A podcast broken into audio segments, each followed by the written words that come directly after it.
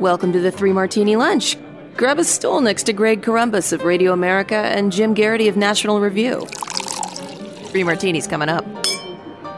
Great to have you with us for the Monday edition of the Three Martini Lunch. Hope you had a great weekend. We've got good, bad, and crazy martinis for conservatives today. And Jim, we start with a ton of polling, none of which is good for Joe Biden. He's going to give his uh, State of the Union address tomorrow night and talk about how everything's fantastic. And if you look at his Twitter feed and Ron Klain, everything they're doing is just turning up roses. Everybody's life is better. Not the case if you talk to actual Americans, though, and they kind of matter. So, uh, ABC News and Washington Post with a new poll. Uh, and the ABC News story says four in 10 Americans say they've gotten worse off financially since Biden became president. The most in ABC News Washington Post polls dating back 37 years. Political fallout includes poor performance ratings for Biden and a tight hypothetical Biden Trump rematch for next year. Uh, nearly six in 10 Democratic aligned adults don't want to see Biden nominated again for the job. 37% uh, are good with that. Only 22 uh, percent overall. So just 37% of Democrats. In the head to head against Trump, uh, among all adults, 48 44 for Trump. Among registered voters, 48 to 45 uh, for Trump. And the numbers don't get much uh, better off uh, the, the, further you go down. Biden's overall approval number pretty much stuck 42% approve, 53% uh, disapprove. He gets terrible numbers, for example, on handling the economy 37%, 38% on the war in Ukraine, just 28% on immigration. You have to wonder if those 28 have been following at all. So, Jim, uh, uh, there's also a New York Times report saying that the Democrats are are done with Kamala. They don't see her as the the future of the progression of the party anymore. So, Democrats really uh, coalescing around their very very best uh, heading into next year.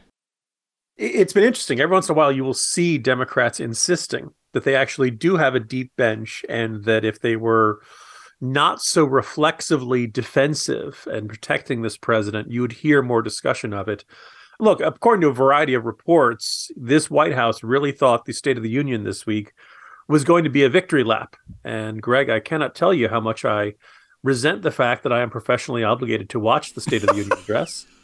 It's another good Tuesday night, just wasted. Um, because we all kind of know, first of all, I would ask anyone who's like, oh, no, it's the State of the Union. It's a big deal. Name one thing that Biden said from the last one. Name anything you can remember from the Trump ones. Name anything you can remember from the Obama ones. Maybe you remember Pelosi tearing up the speech or one of, you know, Buzz Aldrin making an appearance. But by and large, the, the State of the Union comes and goes with remarkably little impact. You don't usually see a big change in the president's polling numbers. You don't usually see uh, Trump would have several, you know, very presidential sounding ones, and then within a couple of days he'd be back to, you know, tweeting angrily and and back to that. We're going to get a probably a perfectly fine delivered speech from President Biden. The Democrats will stand and applause every other sentence. Republicans will not. Republicans will applaud a little bit here and there. It might be a little interesting to see what he says about China, but I'm not expecting, you know, any, you know, massive revelations or anything like that. And you look at the overall, you know, the the interesting thing is, is that the Biden White House is convinced that they've done a terrific job and then you look at all those poll numbers you laid out, the public is not convinced. The public does not believe it. And you know what's going to happen is at some point, you know, Biden will sit down for some interview or Harris or uh, the new chief of staff. And we know what White House spokesmen and presidents and vice presidents say when they have bad poll numbers. You never hear them say, "Yeah, we screwed up. We've we messed things up. We're we're really doing badly." They always say, "Well, we've got a great record. We just haven't communicated it correctly." and they're always just around the corner some new communications initiative that's going to completely change how americans feel about them well look we're more than two years into biden's presidency he is the ultimate known quantity and i think if they really feel like they're doing great stuff and the public is not impressed and in fact the public doesn't believe they've done very much according to these poll numbers well it means one of two things. Either the policies are bad which a yes correct. But secondly if you have an agenda that you're really proud of and you think people are going to like maybe it's time to recognize that you cannot adequately communicate it with an 80 year old president who spends every weekend in Delaware at the beach house or the other house, and who, other than the State of the Union, doesn't really give a lot of night speeches, doesn't really give a, oh, you know, generally he talks late morning to early afternoon, and then they call a lid. And when Biden speaks, it's always, you know, ah, you know, deer don't wear Kevlar, and it's you know the same old meandering stories, and you know, ah, Golda Meir, Meir had me as a secret agent, and you know, it's always just one nonsense after another. It's not persuasive. And if you go to these, you know, the AP poll, they they did follow up interviews with respondents, and a lot of them said, yes, he's old. He, he just doesn't seem like he's you know he's out of it most of the time. So, you know, in a way, this is all kind of like smoke and mirrors trying to get, you know, the White House is trying to convince you Biden is doing a great job here. And the good martini is that the American people just aren't buying it. No, and they haven't bought it for a long time. Uh, Afghanistan is where he went south in terms of approval versus disapproval. November of 21, he was uh, underwater by 12 points, 53 41. And other than one jumped to negative 18 points. The best he's been is minus 10, but it's just been very consistent minus 14, minus 12, and now he's minus 11. Uh, the American people know what they think of Joe Biden, and the only question is whether they'll think better of the Republican nominee next year because they know what they think of Joe Biden. And so Republicans have a good opportunity. The question is whether. Uh, they can they can execute and get the job done. So uh, fascinating to watch this, but uh, uh, everything's hunky dory as far as the Democrats and the media will tell you when it comes to uh, Democrats looking at these numbers, they might want to uh, pull some hair out. But when it comes to thinning uh, hair and losing hair, you don't have to choose between better hair growth and your overall health.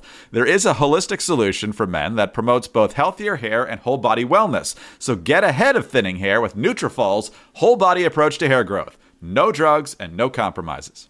Nutrafol is the number one dermatologist recommended hair growth supplement, clinically shown to improve your hair growth, thickness, and visible scalp coverage.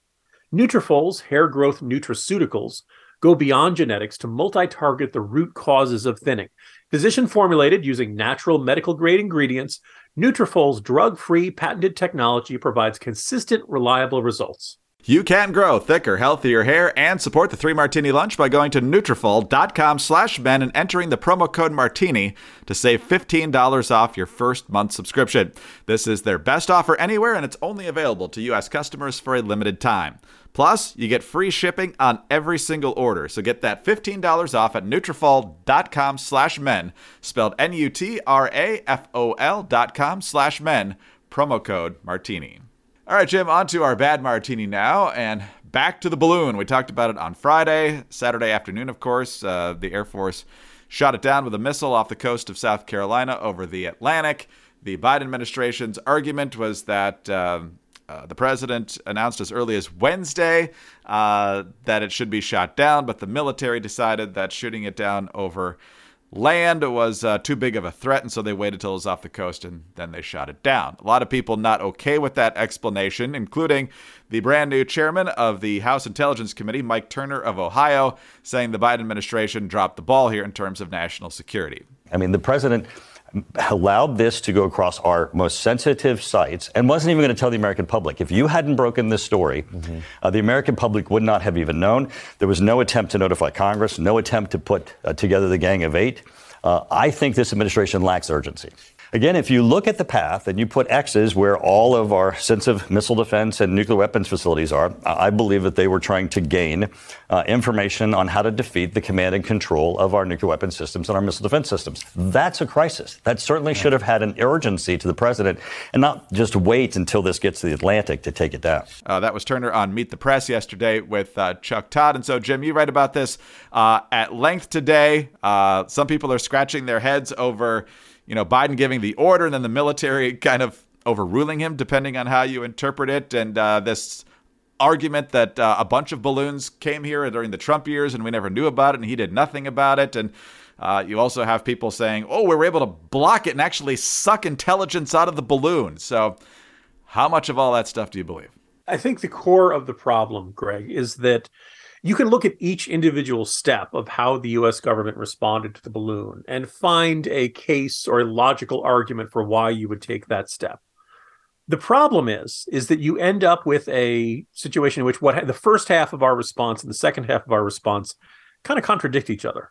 This is all based on information the US government has put out. Apparently this first came over the U.S. border and into U.S. airspace in the Alaska Joint Operating Area on January 28th. That's that's a week ago Saturday, right?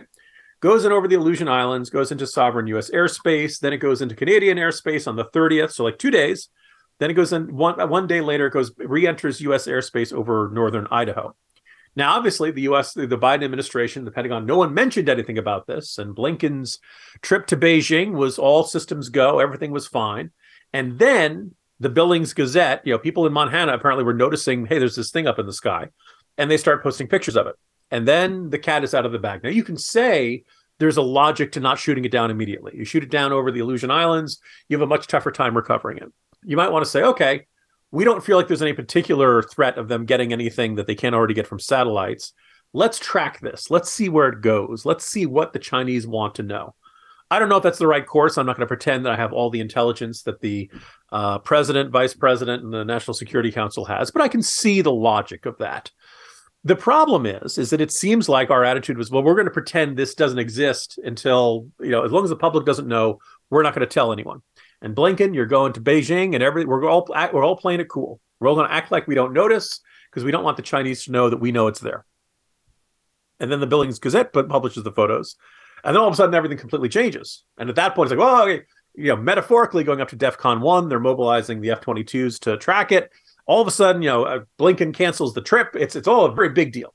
So it went from not a big deal to a very big deal overnight which was entirely dependent on whether a newspaper in Montana could take pictures of it. um, and then, of course, we're emphasizing it's not a threat. It's not a threat. Of course, the moment it's out of uh, a spot where it could fall, land on someone, the Pentagon mobilizes Maverick and Rooster and they go right into the danger zone and shoot it down. I'm glad they did, and I hope we can recover lots of information about this.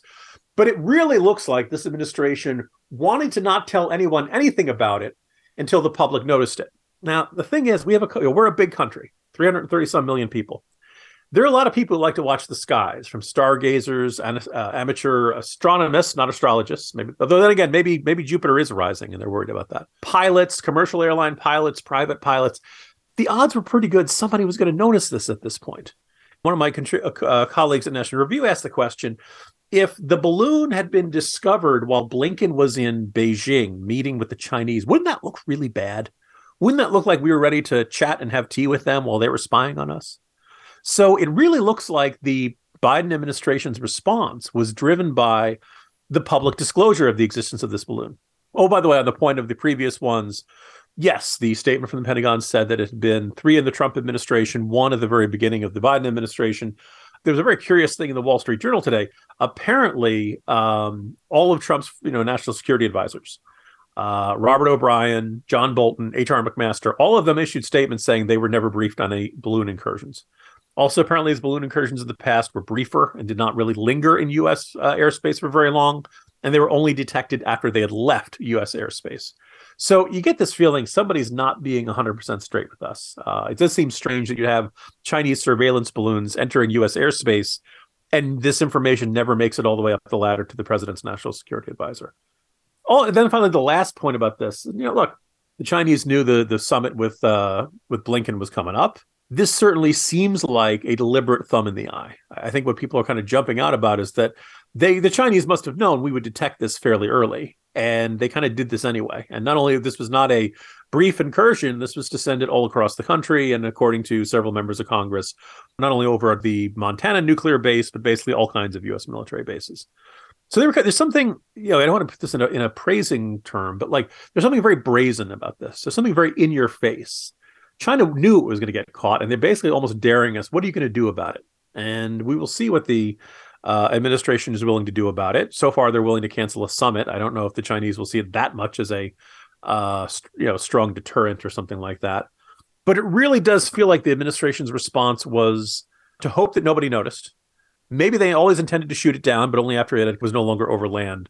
And it really just seems like, you know, this this seems like a signal of China saying, "Hey, we can do this. What are you going to do in response?" And I guess that question still has to be answered, Greg pretend it's not happening unless you get mm. caught apparently.